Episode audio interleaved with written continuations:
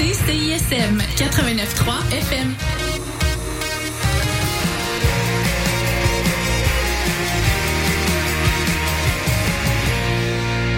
Cette émission est une rediffusion.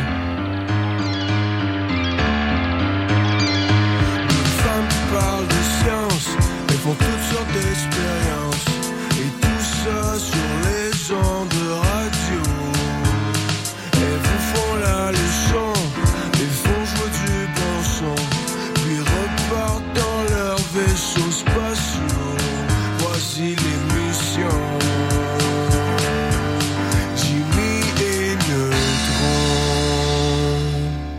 Jeudi 21 septembre, il est 13h. Vous êtes à l'écoute de Jimmy Neutron. Bonjour Corinne. Bonjour François. Comment ça va aujourd'hui? Ben ça va bien, ça va bien. Ben oui, ça va pas si mal.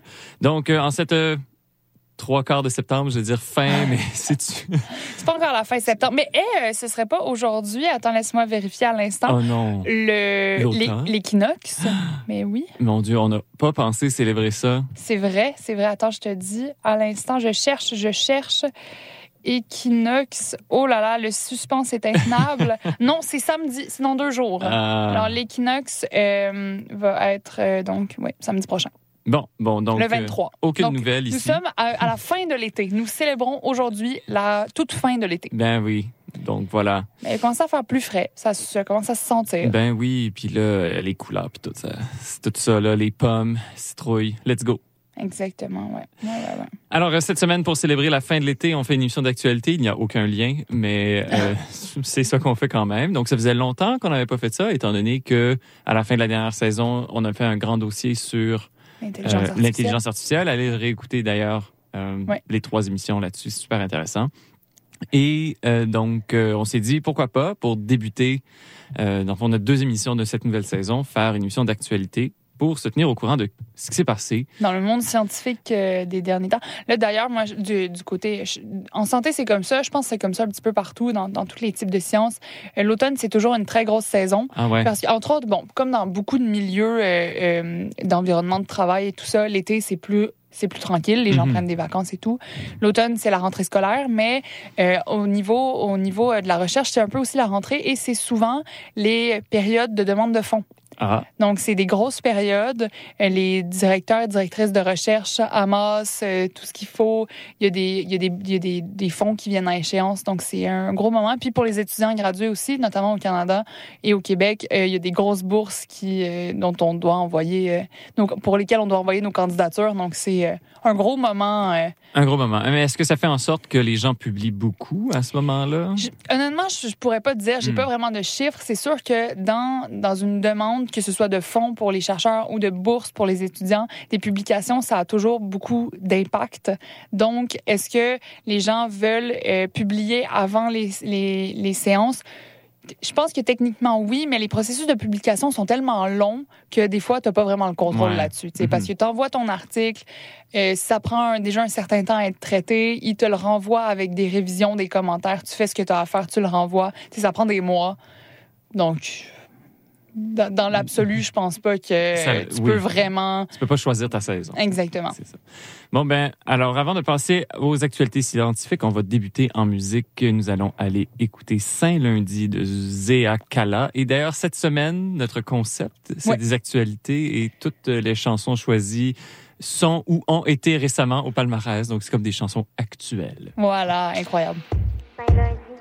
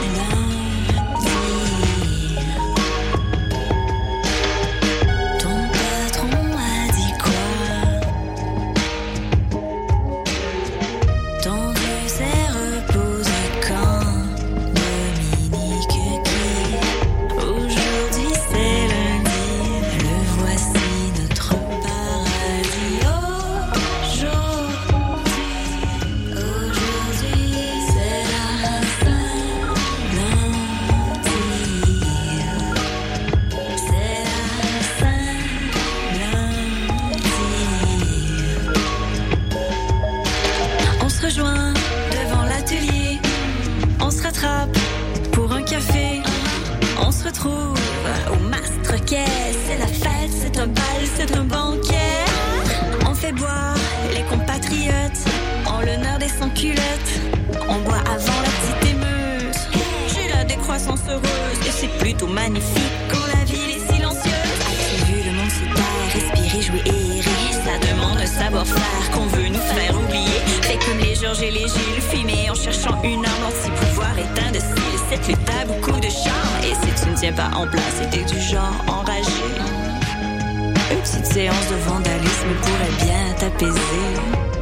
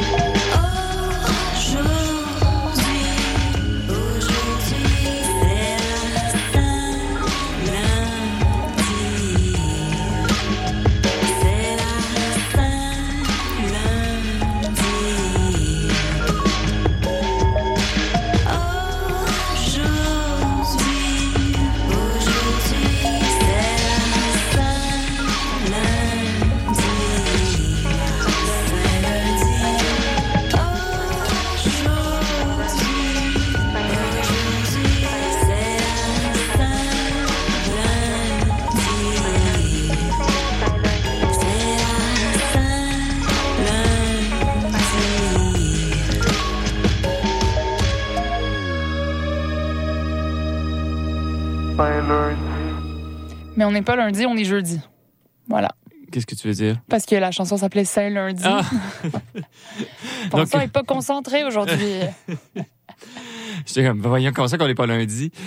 Nous sommes effectivement jeudi. Donc, Corinne, c'est toi qui commence avec euh, la première actualité du moment? Exactement. Et euh, je, celle-là n'a pas de titre. Ben, elle a un titre euh, dans le, dans le journal dans lequel je l'ai trouvé, mais j'ai pas donné de titre à, à ma chronique parce que je savais pas comment l'appeler pour que ce soit euh, Croustillant. croustillant. Exactement. Elle s'appelle juste les pieuvres. Donc euh, voilà. Je vais vous parler de pieuvres. En fait, ben, de céphalopodes pour être plus euh, inclusif. On peut manger du, euh, du calmar frit, c'est croustillant. Oui, ben voilà. Voilà. Voilà, exactement. Merci pour ce lien incroyable. Et euh, donc, moi, j'ai trouvé une nouvelle dans la célèbre revue Nature, dont le titre indiquait que les pieuvres utilisées en recherche pourraient bénéficier du même type de protection et d'encadrement que les singes de recherche. Et là, ça, c'est une traduction libre du titre, évidemment. Puis d'ailleurs, j'ai- je, me suis posé une question, c'est, on dit toujours des souris de laboratoire. Est-ce qu'on Uh-huh. devrait dire des, des singes et des pieuvres de laboratoire? Là, j'ai dit les singes de recherche. Ouais, mais ça pourrait être des souris de recherche. Ça pourrait être. Oui, mais il n'y a personne qui dit ça. en tout cas, à méditer, mais c'est pas le c'est pas le but de ma chronique aujourd'hui. Mais euh, sachez qu'à ce jour, aux États-Unis, il n'existe pas de restriction dans le traitement des organismes invertébrés. Donc, on parle de d'insectes, vers et céphalopodes. Tout ça euh, en recherche. Donc, il y a des dans, il y a fond- pas des restrictions de euh, comment les traiter euh, dans les laboratoires. L'an dernier, la Chambre des représentants et le Sénat américain ont envoyé une lettre aux instituts américains de santé, le NIH, Mhm. donc l'équivalent euh, euh, ben, américain des IRSC, les instituts de recherche en santé euh, du Canada, et au service de santé publique américaine, américain, le service, proposant que la définition de animal devrait inclure les céphalopodes, les- donc pieuvres et calamars. Euh, puis, parce que techniquement, je j'ai pas fouillé plus qu'il faut, mais techniquement, eux, selon leur définition de, euh, de recherche, non, non, je, je dis n'importe quoi.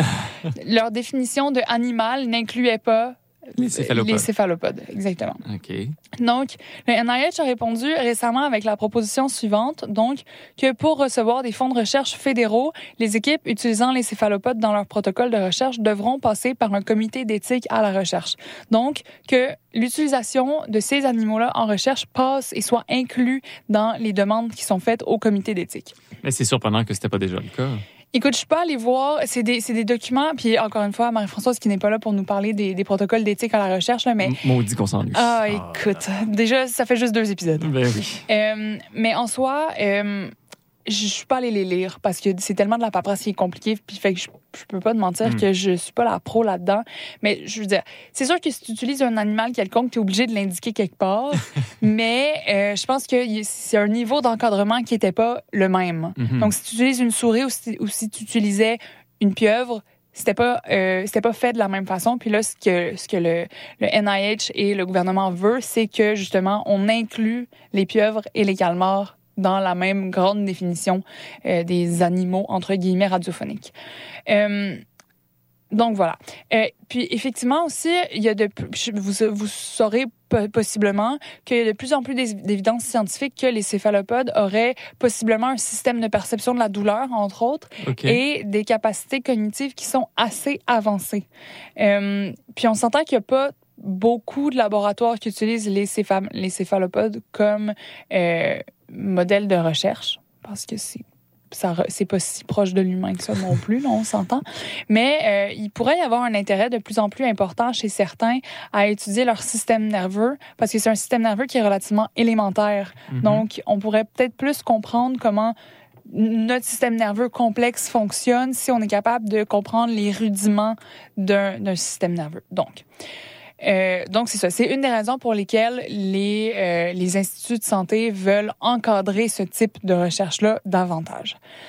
C'est pas tout le monde qui est 100% en accord. C'est le, le cas, entre autres, de la chercheuse Robin Crook, qui est euh, biologiste marine à l'Université de San Francisco, en Californie. Et en fait, c'est pas qu'elle est pas en accord avec encadrer la recherche sur les céphalopodes, sur les céphalopodes pardon, mais c'est plutôt qu'elle dit qu'on en connaît trop peu sur le sujet pour émettre des directives qui sont claires et qui vont aller euh, pour le bien-être de l'animal en soi. Elle avance que, par exemple, on ne connaît pas assez bien euh, leur biologie pour, euh, pour, comme je disais, pour assurer leur bien-être. Euh, versus, on sait que chez la souris, par exemple, les médicaments opioïdes suppriment la douleur. Et là, si vous voulez en apprendre davantage sur les Ah, ben opioïdes, oui. écoutez notre émission de la semaine dernière. On en a parlé pendant une heure.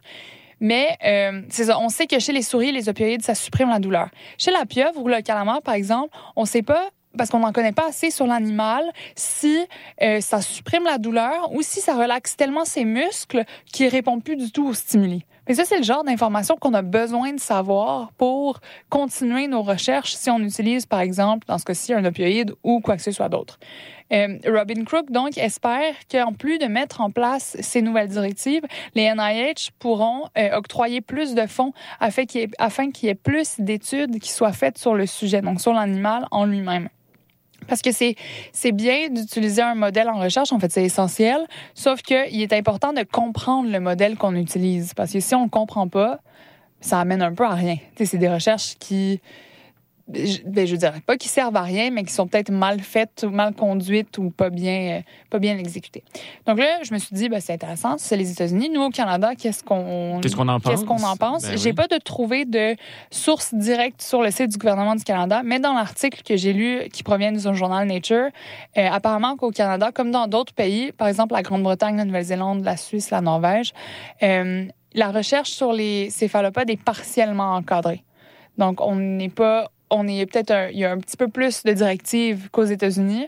Donc, je pense que de, de ce que j'ai compris, c'est euh, l'approbation des comités d'éthique à la recherche concerne euh, certains types de céphalopodes uniquement, versus ce que les NIH proposent, ça encadre, ça, en- ça englobe tous Tout. les types. Hmm. Puis il y a aussi une recherche, euh, une équipe de recherche italienne qui a écrit euh, des recommandations avec, euh, mais ça c'était en collaboration avec d'autres chercheurs internationaux. Puis ces recommandations concernent entre autres la qualité de vie des pieuvres en laboratoire, donc la qualité de l'eau, le nombre d'animaux dans un seul, j'imagine on dit un aquarium, euh, l'anesthésie aussi si jamais tu as des traitements à faire et éventuellement l'euthanasie. Parce que tout ça, parce que ce qu'il faut savoir, c'est qu'on fait de la recherche avec des organismes modèles, comme justement la souris, qui est comme Mhm. l'exemple par excellence. Mais tout ça, c'est tout encadré. Puis tu peux pas faire, ah ben, tu sais, dans, dans ton protocole d'éthique à la recherche, quand tu soumets avant de commencer ton projet, faut que tu dises exactement ce que tu vas faire puis pourquoi.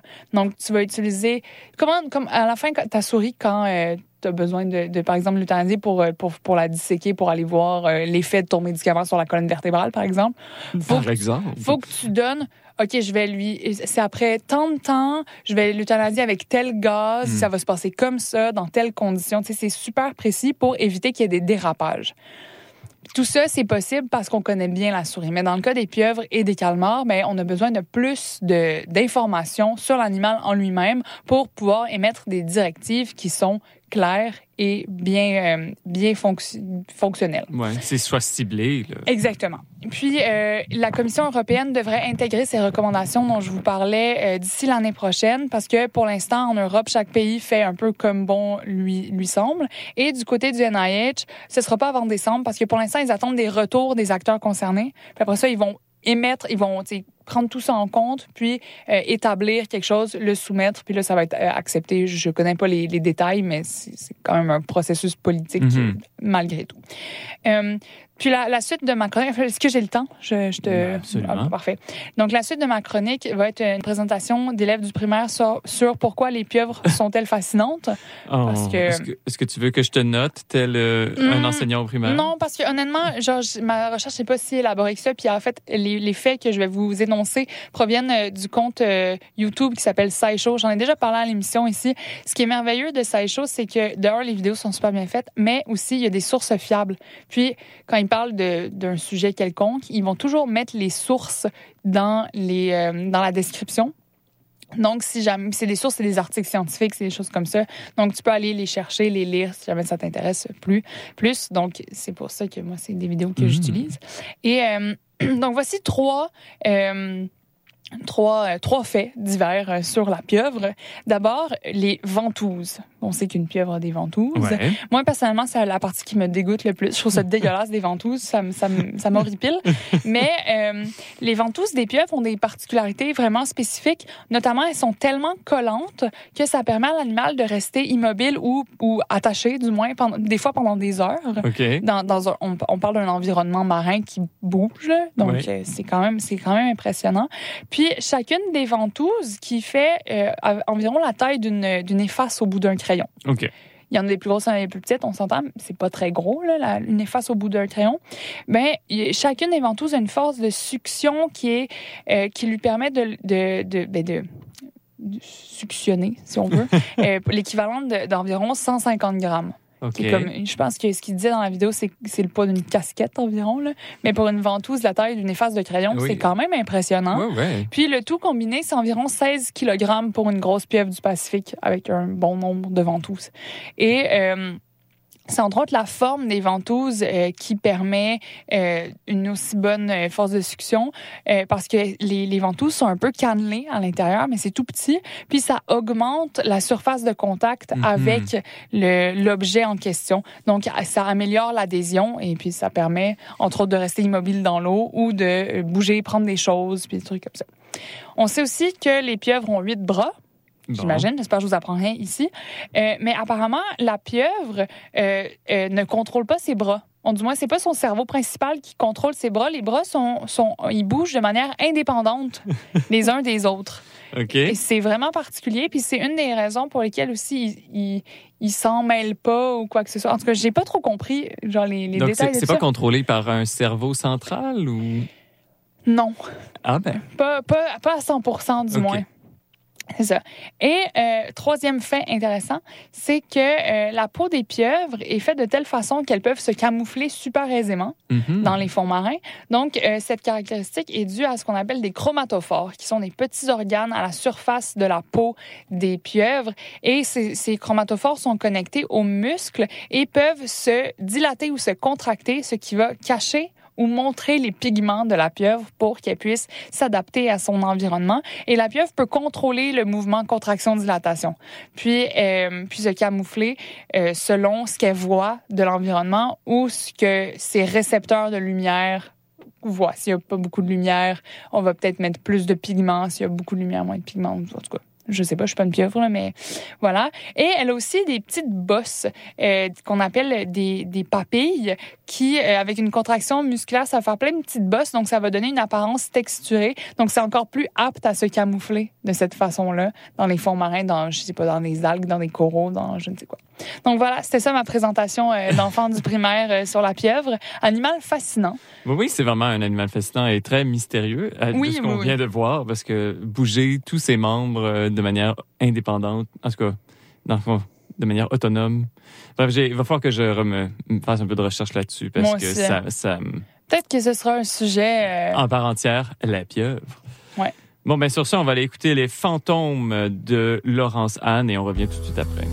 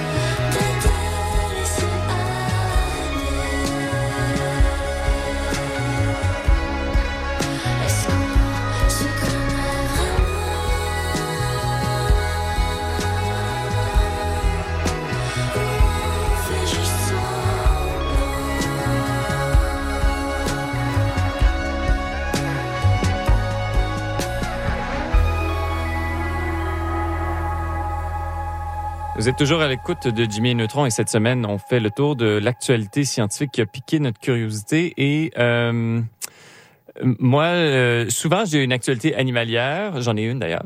Ah. Euh, et là, j'ai une, une actualité aussi de science et cela a piqué ma curiosité parce qu'elle est particulièrement... je sais pas, elle est particulièrement dégueulasse. On va voir, on va voir. J'ai vraiment hâte de savoir de quoi il s'agit. Alors, on y va, on brise l'abcès tout de suite. Donc, euh, en Australie, évidemment, une nouvelle où il y a des animaux ou de nature terrifiante. Il faut que ce soit en Australie. sûr. Oui, on a découvert un ver dans le cerveau d'une femme et ce ver est généralement, généralement un parasite des serpents. Oui, j'ai vu, j'ai jamais lu l'article, j'ai vu le, le, T'as le vu- titre dans, vu la- le dans- titre? dans ma revue de presse. Oui. Ah là là. Donc, tous les mots-clés du cauchemar sont ici rassemblés. Donc, serpent, ver, parasite, cerveau.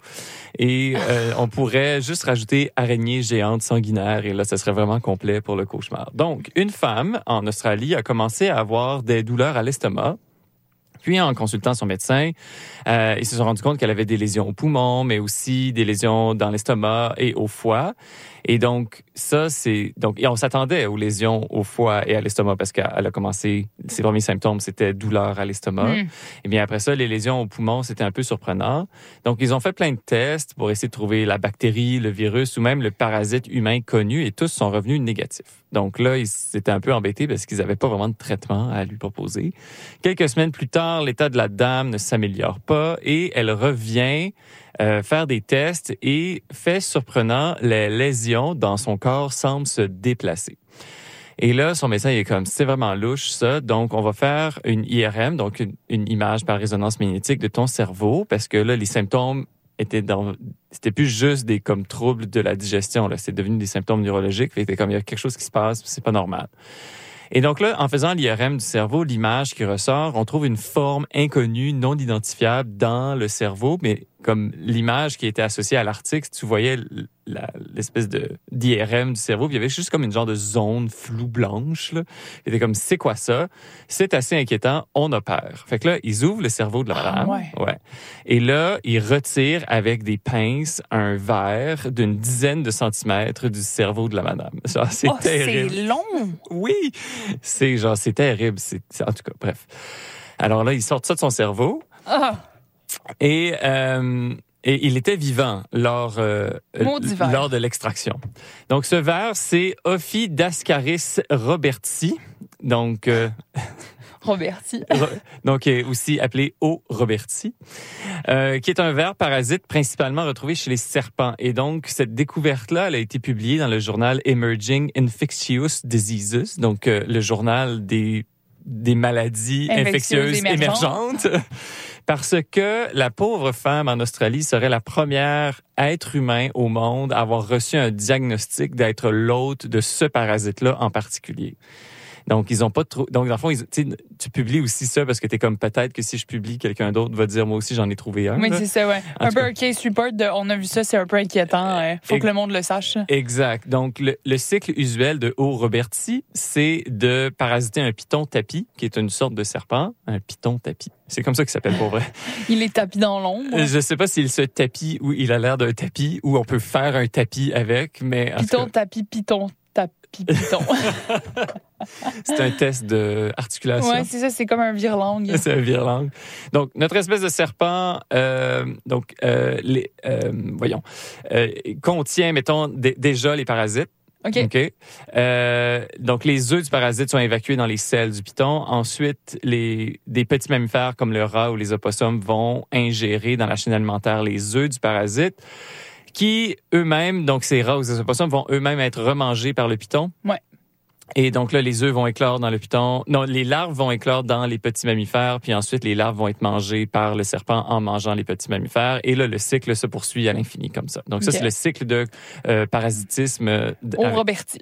Au Roberti avec euh, avec le python tapis. Et donc, ce qui est soupçonné, c'est que la femme a été infectée en consommant des œufs accrochés sur des plantes sauvages qui sont comestibles. Et c'est c'est des plantes qu'elle aurait utilisées Ah. comme salade. Et donc, il n'y aurait pas eu de cuisson, dans le fond. Là. Oui. Donc, et donc là, les œufs ont éclos dans son corps. Et là, ça, c'est le dernier élément, le coup de grâce de la terrifiante nouvelle, c'est que les larves dans son corps, donc les œufs ont éclos dans son estomac et les larves ont migré au travers de ses tissus et de ses différents organes. Et c'est ça qui a créé les lésions et l'inflammation qui lui donnaient des douleurs. C'est la migration des larves. Et là, éventuellement, il y a une larve qui a migré jusque dans son cerveau. Et c'est ça qu'ils ont trouvé euh, lors de son opération. C'est vraiment terrifiant. Oui, oui, oui. Non, c'est comme une nouvelle, c'est fou. Puis là, elle est vivante.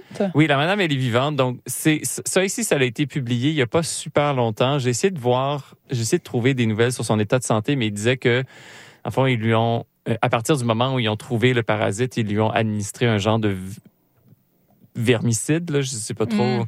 Donc, euh, il, il, il, il- j'avais pas d'informations si elle a fait une euh, récupération complète. Dans le fond, c'est assez, elle a été complètement soignée sans, sans séquelles de son aventure, mais l'article faisait pas mention de ça.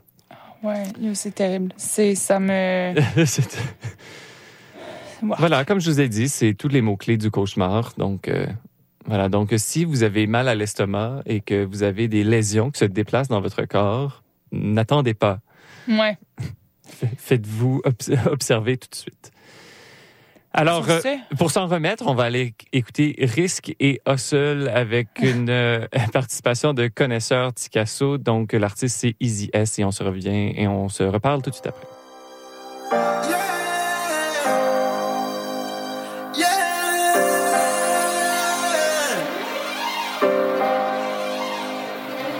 My nigga vient catch un murder case.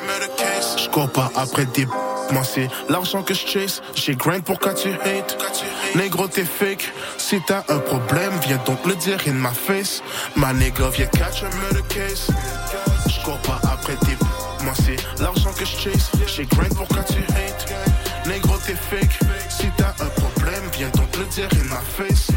Rue accumule les cadavres, c'est rendu banalisé. On en parle comme si c'était pas grave. Je voulais raconter ma vie sans savoir que c'était un art. Yo, f- le fait m'en fait du cob en passant sous les radars. Pour les miens, je suis pas radin. Toujours armé parce qu'on préfère finir en prison que d'être mort. C'est nos mamans qui finissent tristes chaque fois qu'on nous passe les menottes. En vrai, les choix sont limités. Faut se dire la vérité sont ceux qui sortent par la grande porte. Si tu bosses en boss back, si on traite en comeback, c'est ton problème si tu laques. Je vais mettre ma ville sur la map. Mais qu'à mon dit, t'as une chance sur mille easy, faut pas que tu lâches. Et je suis le seul dans mon entourage qui fait du rap. Espérance de vie réduite. Une famille perd un fils pour les nouvelles, une statistique. Un tool au fond du lac pour éviter la balistique. Certains ont fini enterrés et d'autres paraplégiques. Je pousse le street dans ma musique. Je veux seulement faire du pognon. Viens pas me faire la leçon. Suis un grand garçon. Quand je vois ce qu'ils ont fait au mien, je suis pas si mauvais dans le fond. Dans ma cellule, je pense en regardant le plafond. My nigga, viens catch a murder case. Je cours pas après des bitches, moi c'est l'argent que je chase. J'ai grind pour tu hate. Négro, t'es fake. Si t'as un problème, viens donc le dire in my face. My nigga, viens catch a murder case. Je cours pas après des bitches, moi c'est l'argent que je chase. J'ai grind pour tu hate. Négro, t'es fake. Le dire in my face.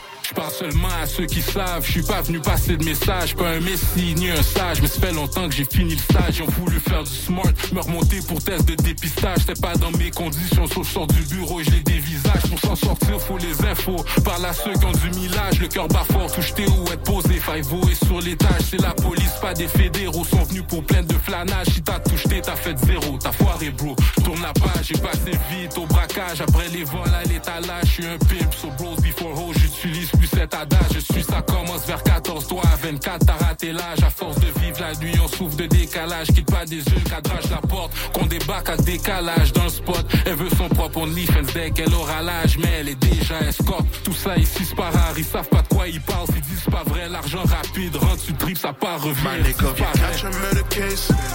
Je cours pas après des bitches, moi c'est l'argent que je chase. J'ai grind pour quand tu hate. Négro, t'es fake. Si t'as un le dire in my face. My nigga, viens catch a murder case. Je pas après des bitches, moi c'est l'argent que je chase. J'ai grind pour quand tu hate. Négro, t'es fake. Si t'as un problème, viens donc le dire in my face. C'est la vraie vie. Non. Ici, c'est ça qu'on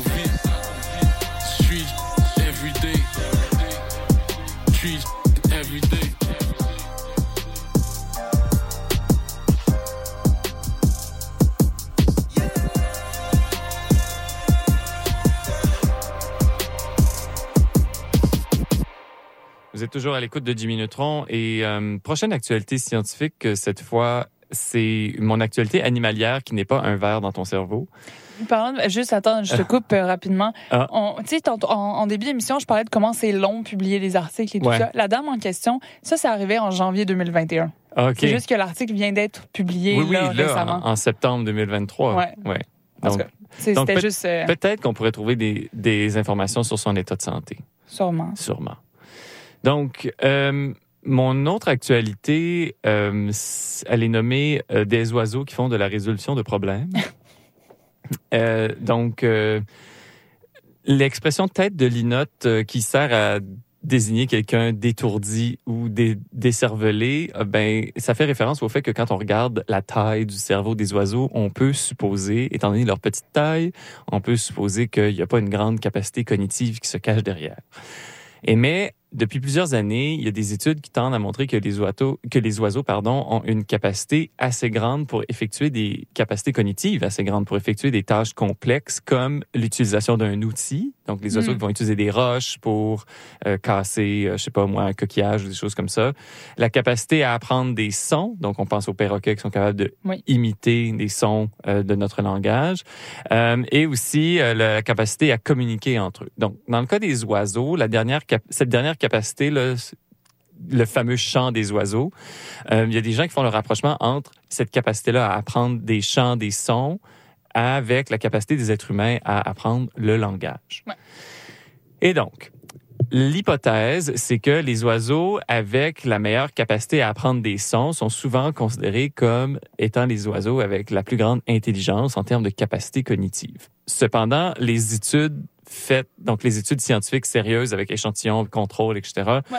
euh, qui ont été faites sur différentes espèces d'oiseaux, sont ont des résultats contradictoires. Donc, on n'arrive pas à démontrer, hors de tout doute, qu'une meilleure capacité à apprendre des sons va résulter en une meilleure capacité cognitive. Donc, le 15 septembre dernier, il y a une étude dont les résultats ont été publiés dans la revue Science qui euh, ou du moins qui montre que la capacité cognitive chez, chez, les, chez les oiseaux, elle est effectivement liée à la capacité à apprendre des sons. Une des différences importantes de cette étude avec les études précédentes, c'est la taille de l'échantillon, soit 214 oiseaux provenant de 23 espèces, alors que les études précédentes souvent se concentraient sur une seule Mhm. espèce avec plusieurs individus de cette même espèce-là. Et donc, pour être en mesure de comparer les différentes espèces, l'équipe de recherche a développé des tests adaptés à chaque espèce, mais visant toujours à mesurer les trois mêmes éléments. Combien de chants une espèce peut-elle apprendre OK. genre dans sa vie? Est-ce que cet apprentissage est fait tout au long de sa vie ou juste à un certain moment de son développement? Genre, est-ce qu'on apprend des sons durant, mettons, je sais pas, l'adolescence de l'oiseau, puis après c'est fini? Un oiseau adolescent. Un oiseau laissant. Je sais pas si euh, c'est comme ça qu'on appelle ça. J'ai juste décidé que les oiseaux pouvaient avoir une adolescence. Je sais pas si c'est vrai ou pas. Euh, et finalement, est-ce qu'une espèce peut imiter le chant d'une autre espèce? Mhm. Donc, ils voulaient tester ces trois éléments-là. Euh, donc, il ressort que les oiseaux avec une meilleure capacité à apprendre des chants et des sons montrent une meilleure capacité à résoudre des problèmes. Donc, ils ont comparé, en fond, la capacité des espèces à euh, apprendre des sons. Ils ont classifié ces espèces-là et les ont soumis à des différents problèmes. Ouais. Donc, résolution de ce problème, genre euh, pousse le bouchon de liège pour avoir de la bouffe, là, tu sais, des Oui, affaires oui. comme ça. Là. Clairement pas euh, une, une équation algébrique. là. Non, non, non, c'est vraiment, est-ce que tu es capable de faire des liens pour Oui. euh, arriver à un objectif, etc. Et donc, euh, le résultat, c'est que selon cette étude, les oiseaux avec une meilleure capacité à apprendre des chants et des sons montrent une meilleure capacité à résoudre des problèmes. Et l'exemple qui est donné est celui de la mésange bicolore. OK. Donc, la mésange bicolore, elle a peu autour de 63 chants. Et euh, cet apprentissage-là se fait tout au long de la vie. Et elle a montré une euh, capacité à résoudre des problèmes beaucoup plus euh, élevée que le vacher à tête brune, qui, lui, est un oiseau qui ne peut apprendre environ que neuf chants, et ce seulement durant une phase précise de son développement. OK. Donc, c'est avec ce genre de résultats-là qu'ils ont été capables de montrer qu'il y a corrélation, ou du moins, il y a euh, un... je- je- corrélation est un mot dangereux ici, là, mais il y a un rapprochement, ou du moins, les oiseaux avec une meilleure capacité à apprendre des sons ont été meilleurs que les oiseaux euh, qui, a- qui avaient une capacité diminuée. Et pour l'équipe de recherche, les prochaines étapes, c'est de trouver le lien génétique dans tout ça. Donc, dans le fond, maintenant qu'on a trouvé le lien comportemental, est-ce qu'on est capable de trouver qu'est-ce qui fait que dans le cerveau de ces oiseaux-là, ils ont une meilleure capacité Mhm, à ouais. résoudre des problèmes. Et bon, c'est sûr que l'oiseau et l'être humain, c'est pas non plus les deux espèces les plus proches, peut-être plus que les pieuvres, comme on en parlait au début de l'émission. Mais eux, ce qu'ils souhaitent, c'est que s'ils sont capables de démontrer ça chez les oiseaux, ça peut leur donner des pistes pour comprendre comment le langage a évolué chez l'être humain. Donc, d'aller trouver des marqueurs génétiques de qu'est-ce qui permet de faire la différence entre les capacités cognitives des oiseaux et là, d'aller voir comment ce gène-là aurait pu aussi évoluer chez l'être humain et nous donner de l'information sur comment on, Ouais. on- on- nous, on a appris le langage. Donc voilà, c'est beaucoup plus, je sais pas, c'est plus ludique, je trouve, comme euh, actualité. C'est moins dégoûtant que celle que tu nous as fait euh, auparavant.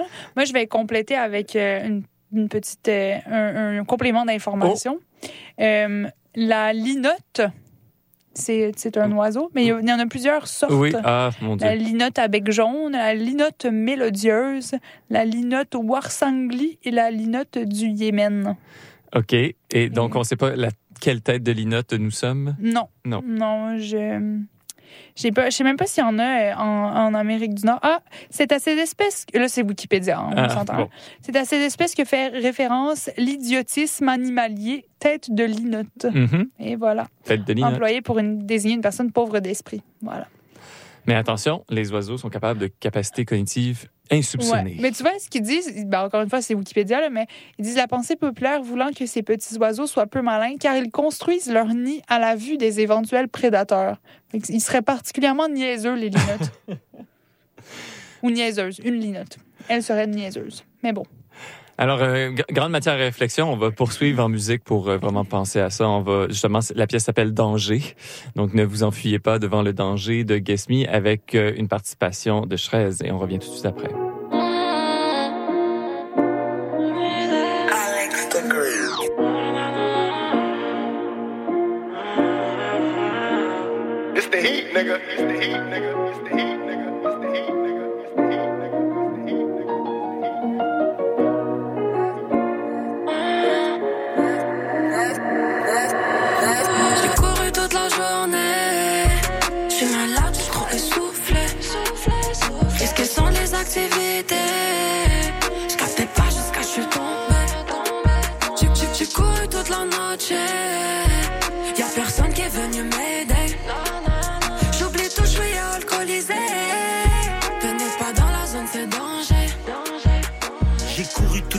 J'ai même pas vu venir la night.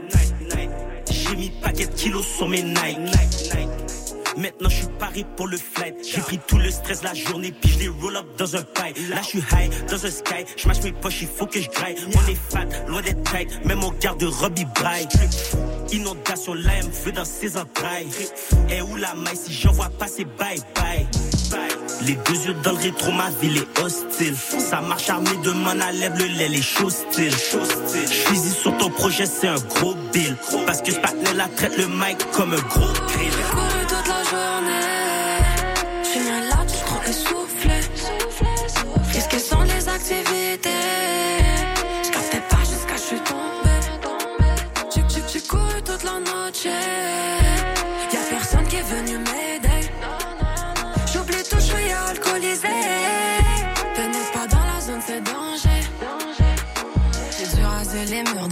Ont des envies de meurtre. De finir titulaire, je fume de l'herbe, je suis de mauvaise humeur. Un danger pour ces pétasses. Et je pense au guap, on veut du guap. Je tape même pas mon meilleur flow et je les déclasse. Cause we up in this bitch, on voulait juste get rich. Le crowd est rempli de snitch, la go et cheese, la go et cheese. On s'aime la terreur, je les voyais tous se faire des backflips. Je te prends toi et ta lady, dans ce que t'as et je le flippe. La pression est d'or, je m'empresse et je fume un doré. Je parlerai pas à la presse, prends pas tes ailes, les billets sont coffrés. Si je passe sur toi la nuit, bad news. Toute la journée, mets-toi dans mes choses. J'ai couru toute la journée. Je suis malade, je suis trop essoufflé. Qu'est-ce que sont les activités? Je captais pas jusqu'à je suis tombée. J'ai- j'ai- J'ai couru toute la noche.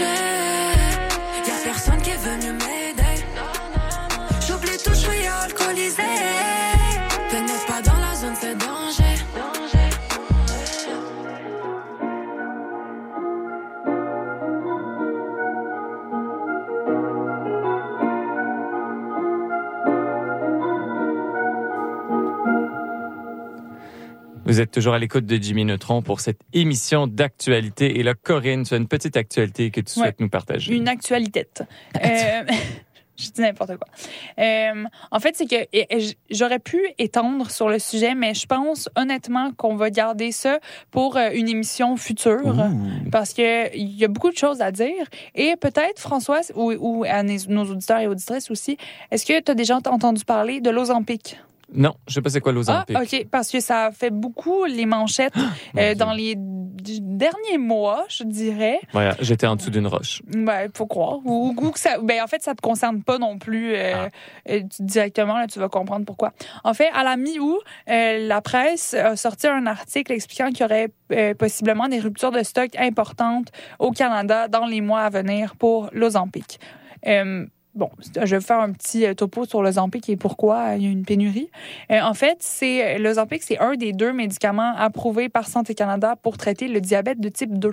Mmh. Euh, Mhm. c'est assez récent d'ailleurs. Euh, aux, aux États-Unis, la FDA, ça a été approuvé en 2017. Donc, Santé Canada, ça a été soit la même année, soit Tout- un peu plus un tard. peu après. Ouais. là. Euh, donc, c'est super récent. Ozempic, c'est la marque. Euh, la molécule, c'est le sémaglutide. Et en fait, c'est un espèce de petit stylet. Puis tu te, tu, tu te piques avec. OK. Puis euh, ça, ça envoie donc le sémaglutide dans ta circulation euh, en différentes doses 0,25 mg, 0,5, 1. Je sais pas, ça monte jusqu'à combien, jusqu'à combien. Puis apparemment, ce seraient les stylets de 1 mg qui pourraient être en rupture de stock. Accessoirement, en 2021, il y a une autre marque euh, de sémaglutide qui, a, euh, qui ont été euh, approuvées par les, la FDA. Donc, ça s'appelle le Wegovy. Donc, même, même molécule active. Mais euh, cette fois-là, ça a été approuvé pas pour le traitement du diabète de, de type 2, mais pour le, j'ouvre les guillemets radiophoniques, weight management. Donc, la gestion du poids. OK. Donc, parce qu'on sait que le diabète de type 2, c'est fortement associé à l'obésité. Hmm. Euh, beaucoup utilisé comme des synonymes d'ailleurs. Je pense qu'il y a certaines, euh, certaines euh, nuances à apporter, mais ça, ça sera justement pas, ça, ça va pas être dans le, dans cadre de l'émission d'aujourd'hui. Mais donc c'est ça. Donc la gestion du poids pour Wegovy et ça a d'ailleurs aussi été approuvé par Santé Canada, mais c'est toujours pas disponible dans les rayons. Donc c'est approuvé, mais on n'en commercialise pas encore euh, au Canada. Puis, une fois que Wegovy a été approuvé pour weight management, la demande a euh, explosé. D'où euh, cette potentielle pénurie, en fait, même si c'est pas la même marque. On pense que peut-être ça serait interverti, vu que c'est la même molécule. Ah. Qu'il y aurait des tendances à prescrire le Zampic pour permettre aux gens de perdre du poids. Puis je vais, je vais vous expliquer euh, rapidement comment ça fonctionne. Euh, en simplifié, c'est que le sémaglutide va mimiquer une hormone naturelle qu'on a dans notre corps euh, qui va, qui s'appelle le G- GLP-1, je pense, quelque chose comme ça. Glucagon-like like peptide. En, En tout cas. ouais, peu importe. Euh, puis donc cette hormone-là euh, fait augmenter les niveaux d'insuline afin de stabiliser les niveaux de sucre, d'où donc la perte de poids, puis euh, d'où aussi son intérêt dans le traitement du diabète de type 2.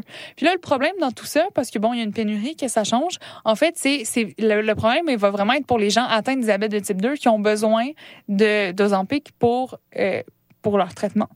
Puis euh, là, c'est euh, ben, il faut qu'ils parlent à leurs professionnels de la santé pour voir si est-ce qu'il n'y a pas d'autres choses, d'autres quantités, d'autres euh, dosages qu'ils peuvent utiliser. Euh, puis la- la- le principal producteur, ben, en fait le producteur de, de Zampic disent qu'ils sont en train de travailler avec leurs collaborateurs internationaux pour essayer de d'éviter cette pénurie. Puis apparemment, ce serait pas juste au Canada non plus, dans Ah. d'autres pays, parce que c'est vraiment en tout cas, moi, j'ai- pas cherché beaucoup sur le sujet, mais j'ai beaucoup entendu parler de l'Ozempic dans les, dans les derniers mois. Puis c'est vraiment, je pense que c'est un peu véhiculé comme étant un traitement miracle pour perdre du poids. Ah, OK. Donc les gens euh, qui sont euh, très à cheval sur leur image corporelle ou qui veulent perdre du poids rapidement auraient tendance à se diriger vers ça, sachant qu'il faut quand même une ordonnance Mhm. mais ça pourrait expliquer. Mais comme je dis, je pense qu'on va en parler euh, quelque part de cette saison. Puis euh, on, on donnera plus de détails à ce moment-là. Ouais, oui, non, c'est sûr, ça a l'air d'un sujet, euh, je pense, qui, qui est possible d'approfondir. Il y a beaucoup de, beaucoup de fils qui pendent là, de ta chronique. Ouais. On va poursuivre en musique euh, et on se dirige vers la fin de cette émission d'ailleurs. On va aller écouter Ozone de Xela Edna et de Ius Echo.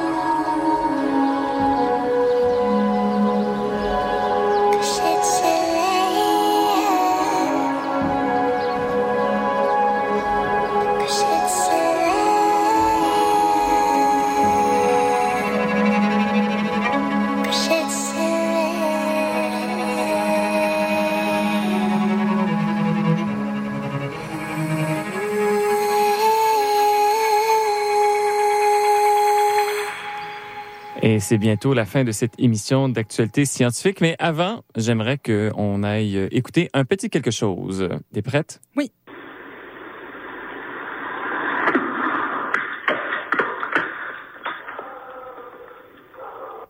Alors, euh, ce bruit très euh, champêtre d'une roche qui tombe avec un chien qui aboie en arrière, en fait, c'est le son qui a été capté par une caméra sécurité d'une dame en France d'une météorite qui est tombée sur sa table dans son jardin. Et donc, voilà, c'est moi, je trouvais ça fascinant qu'on ait que ça soit juste un espèce de bruit, de, genre, Ouais. On dirait rien. on là. dirait rien, là, c'est juste comme une espèce de roche. Et en fait, euh, donc ça, c'est arrivé dans le centre de la France, donc dans le département du Cher, donc euh, quelque part entre Orléans et Clermont-Ferrand, pour les gens qui connaissent euh, la géographie française. Et euh, cette dame-là a contacté euh, le, le musée astronomique local, et euh, eux, ils ont contacté là, des chercheurs en France et ils ont fait les analyses de euh, la dite météorite. Et ils ont bien confirmé que c'était une météorite et, euh, qui est rentré dans l'atmosphère au-dessus de la France en, dans la nuit du 9 au 10 septembre 2023. Mm. Et ils, ont, ils sont super contents d'avoir pu retrouver la météorite rapidement parce que ça diminue le niveau de contamination par les particules terrestres. Ah, OK. Et donc, on peut faire euh, des analyses plus, euh, plus, pas sécuritaires, mais on peut faire des analyses qui nous donnent une meilleure idée de Oui. la composition des astres euh, ou des, euh, des corps dans l'espace parce qu'il y, a- il y a eu moins de contamination avec des atomes de la Terre. Intéressant, intéressant. Donc euh, voilà, bravo à cette dame d'avoir enregistré le son de la météorite et d'avoir réagi rapidement quand elle a D'avoir su qu'il y avait une météorite qui tombait dans son jardin. Mais apparemment que la météorite euh, a été vue dans tout le territoire de la France. Là, ça l'a fait une grande ligne Ah, lumineuse durant la nuit. Donc, elle avait déjà potentiellement, elle soupçonnait déjà potentiellement que c'était bizarre ce qui arrivait chez elle. Ouais. Et donc, euh, elle a pu récupérer le 10 caillou de 300 grammes. Hmm. Voilà. Donc, c'est ce qui met fin à notre émission sur les actualités scientifiques du moment. Donc, euh, n'hésitez pas à réécouter tous nos épisodes sur le site de CISM. Et puis, euh, on se dit à la semaine prochaine. À la semaine prochaine. Cette émission était une rediffusion.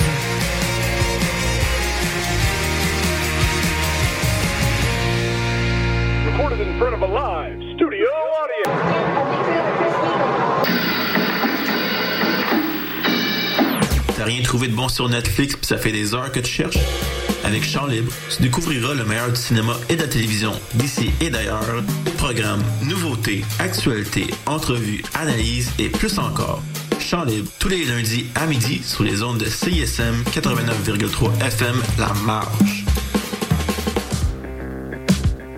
Allô, ici Lumière. Vous écoutez CISM 89.3 FM.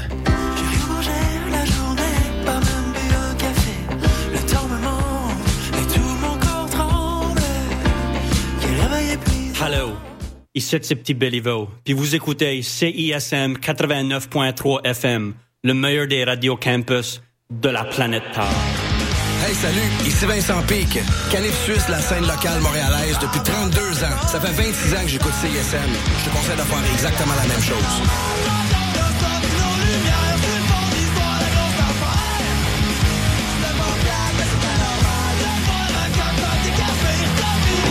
Exploits d'un chevalier solitaire dans un monde dangereux. Le chevalier et sa monture. Le char de marge les dimanches entre 18 et 20 heures, c'est un moment particulier dans ta semaine. Celui où tu absorbes la meilleure musique du moment, découvre de nouvelles sonorités et chante à ta tune. Pour découvrir avant tout le monde les chansons qui composent les palmarès franco et anglo de CISM, le char de marge le dimanche dès 18h.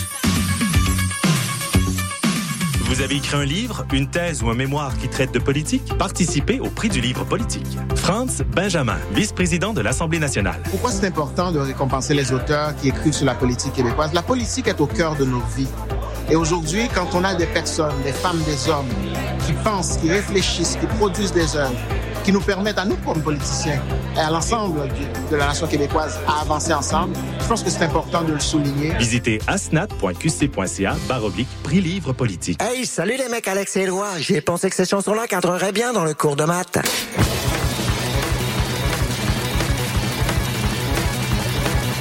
Wow, ben oui!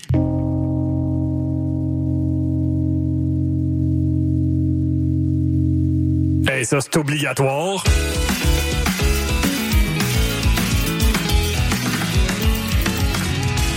Sur la coche. Le cours de maths, jamais clair, mais toujours bon. Tous les mercredis, 20h à CISM.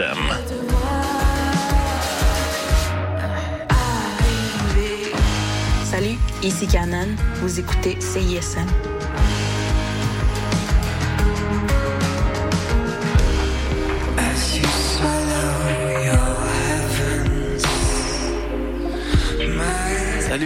Dear Criminals.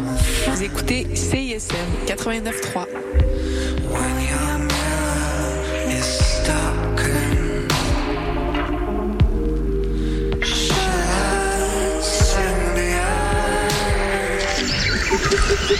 Le palmarès de CISM, 60 minutes d'aventure au milieu des meilleures chansons du moment. Nos animateurs et animatrices débroussaillent toutes les nouveautés pour vous présenter seulement la crème de la crème. Du lundi au vendredi à 18h, au 89.3 Dans la marge de CISM, ça date pas d'hier. 10 000 watts de puissance. CISM 89.3 FM Montréal. Salut, c'est Eliane de la Sécurité, le groupe de musique, et vous écoutez CISM.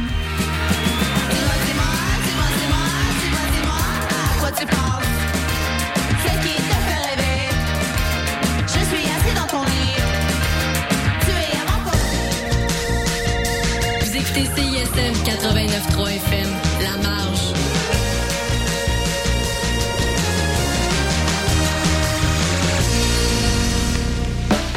Vous écoutez La Collation, 30 minutes du meilleur de la musique francophone de CISM, votre dose d'énergie pour continuer la journée.